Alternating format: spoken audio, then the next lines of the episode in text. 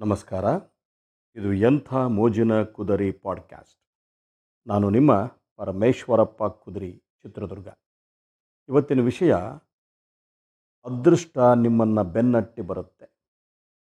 ಅದೃಷ್ಟ ನಿಮ್ಮನ್ನು ಬೆನ್ನಟ್ಟಿ ಬರುತ್ತೆ.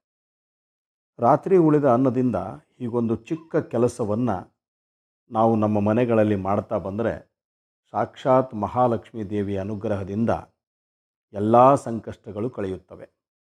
ಅನ್ನಪೂರ್ಣೇಶ್ವರಿ ದೇವಿ ಮನೆಯಲ್ಲಿ ಸ್ಥಿರವಾಗಿ ನೆಲೆಸುತ್ತಾಳೆ. ಆಹಾರಕ್ಕೆ ಯಾವುದೇ ಕೊರತೆ ಉಂಟಾಗೋದಿಲ್ಲ.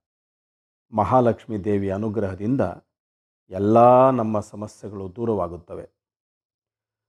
ನಾವು ಪ್ರತಿನಿತ್ಯ ಮಾಡುವ ಆಹಾರದಲ್ಲಿ ಎಲ್ಲರ ಮನೆಯಲ್ಲಿಯೂ ಕೂಡ ಉಳಿಸುವಂತಹ ಪದ್ಧತಿ ಇರುತ್ತದೆ.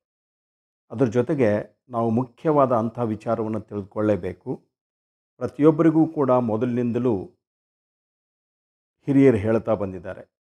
ರಾತ್ರಿ ಊಟವಾದ ನಂತರ ಒಂದು ತುತ್ತಾದರೂ ಅನ್ನವನ್ನು ನಾವು ಎತ್ತಿಡಬೇಕು.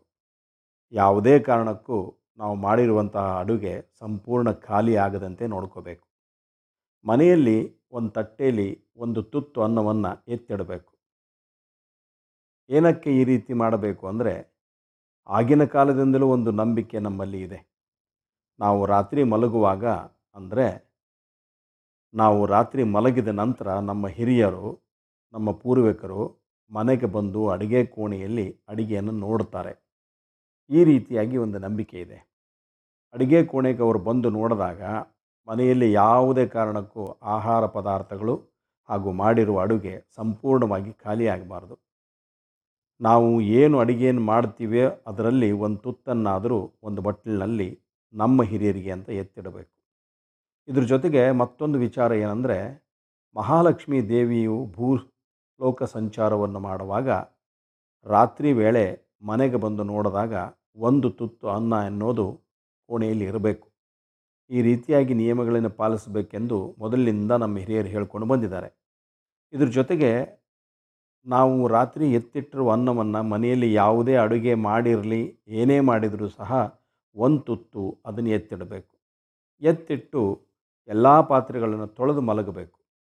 ಹಾಗೆ ಇರುವ ಒಂದು ತುತ್ತು ಅನ್ನವಂದರೆ ರಾತ್ರಿ ಉಳಿದ ಅನ್ನವನ್ನು ಬೆಳಿಗ್ಗೆ ಎದ್ದು ಕೈಕಾಲು ಮುಖವನ್ನು ತೊಳೆದುಕೊಂಡು ಮನೆ ಮುಂದೆ ಇರುವಂತಹ ಯಾವುದಾದ್ರೂ ಪ್ರಾಣಿ ಪಕ್ಷಿಗಳಿಗೆ ಅಥವಾ ಶ್ವಾನಗಳಿಗೆ ಅಥವಾ ಗೋಮಾತೆಗೆ ಅದನ್ನು ತಿನ್ನಿಸ್ಬೇಕು.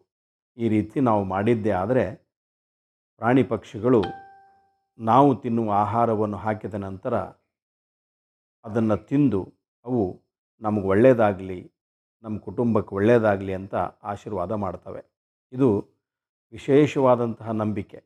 ಈ ಪದ್ಧತಿಯನ್ನು ಸಾಕಷ್ಟು ಜನರು ಪಾಲಿಸುತ್ತಾ ಬಂದಿದ್ದಾರೆ. ಒಂದು ವೇಳೆ ನಿಮಗೆ ಗೊತ್ತಿಲ್ಲದಿದ್ದರೆ ಈ ಪದ್ಧತಿಯನ್ನು ಒಂದು ಬಾರಿ ಮಾಡಿ ನೋಡಿ. ಮಹಾಲಕ್ಷ್ಮಿಯ ಅನುಗ್ರಹ ಮತ್ತು ಅನ್ನಪೂರ್ಣೇಶ್ವರ ಅನುಗ್ರಹ ಖಂಡಿತ ನಮ್ಮ ಮೇಲೆ ಆಗುತ್ತದೆ. ನಮಗೆ ಒಳ್ಳೆಯದಾಗಬೇಕಂದ್ರೆ ಹಾಗೂ ಮಹಾಲಕ್ಷ್ಮಿಯ ಮತ್ತು ಅನ್ನಪೂರ್ಣೇಶ್ವರಿಯ ಅನುಗ್ರಹ ಬೇಕಂದರೆ ಈ ಪದ್ಧತಿಯನ್ನು ಅನುಸರಿಸಬೇಕು. ಕೇಳಿದ್ರಲ್ಲ ಸ್ನೇಹಿತರೆ, ಈ ಉಪಯುಕ್ತವಾದ ಮಾಹಿತಿ ನನಗೆ ದೊರೆತದ್ದು ವಾಟ್ಸಪ್ ಮೂಲಕ. ದಯವಿಟ್ಟು ಇದನ್ನು ನಿಮ್ಮ ಸ್ನೇಹಿತರಿಗೂ ಹಂಚಿಕೊಳ್ಳಿ.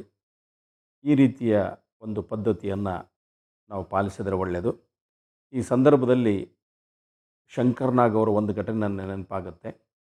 ಶಂಕರ್ನಾಗ್ ಅವರು ಊಟ ಮಾಡಬೇಕಾದ್ರೆ ಒಂದು ತುತ್ತು ಅನ್ನ ಬಿಟ್ಟು ಕೈ ತೊಳ್ಕೊಳ್ತಾ ಇದ್ದರಂತೆ.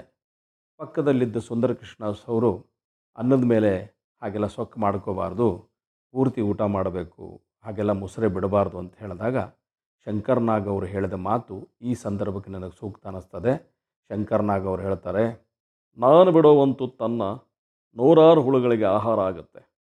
ಅಲ್ವಾ? ಎಂಥ ಒಳ್ಳೆಯ ವಿಚಾರ. ನಮಸ್ಕಾರ. ನಿಮಗೆ ಇಷ್ಟ ಆದರೆ ದಯವಿಟ್ಟು ಇದನ್ನು ಮತ್ತೊಬ್ಬರಿಗೆ ಶೇರ್ ಮಾಡಿ ವಿಷಯವನ್ನು ಹಂಚಿ.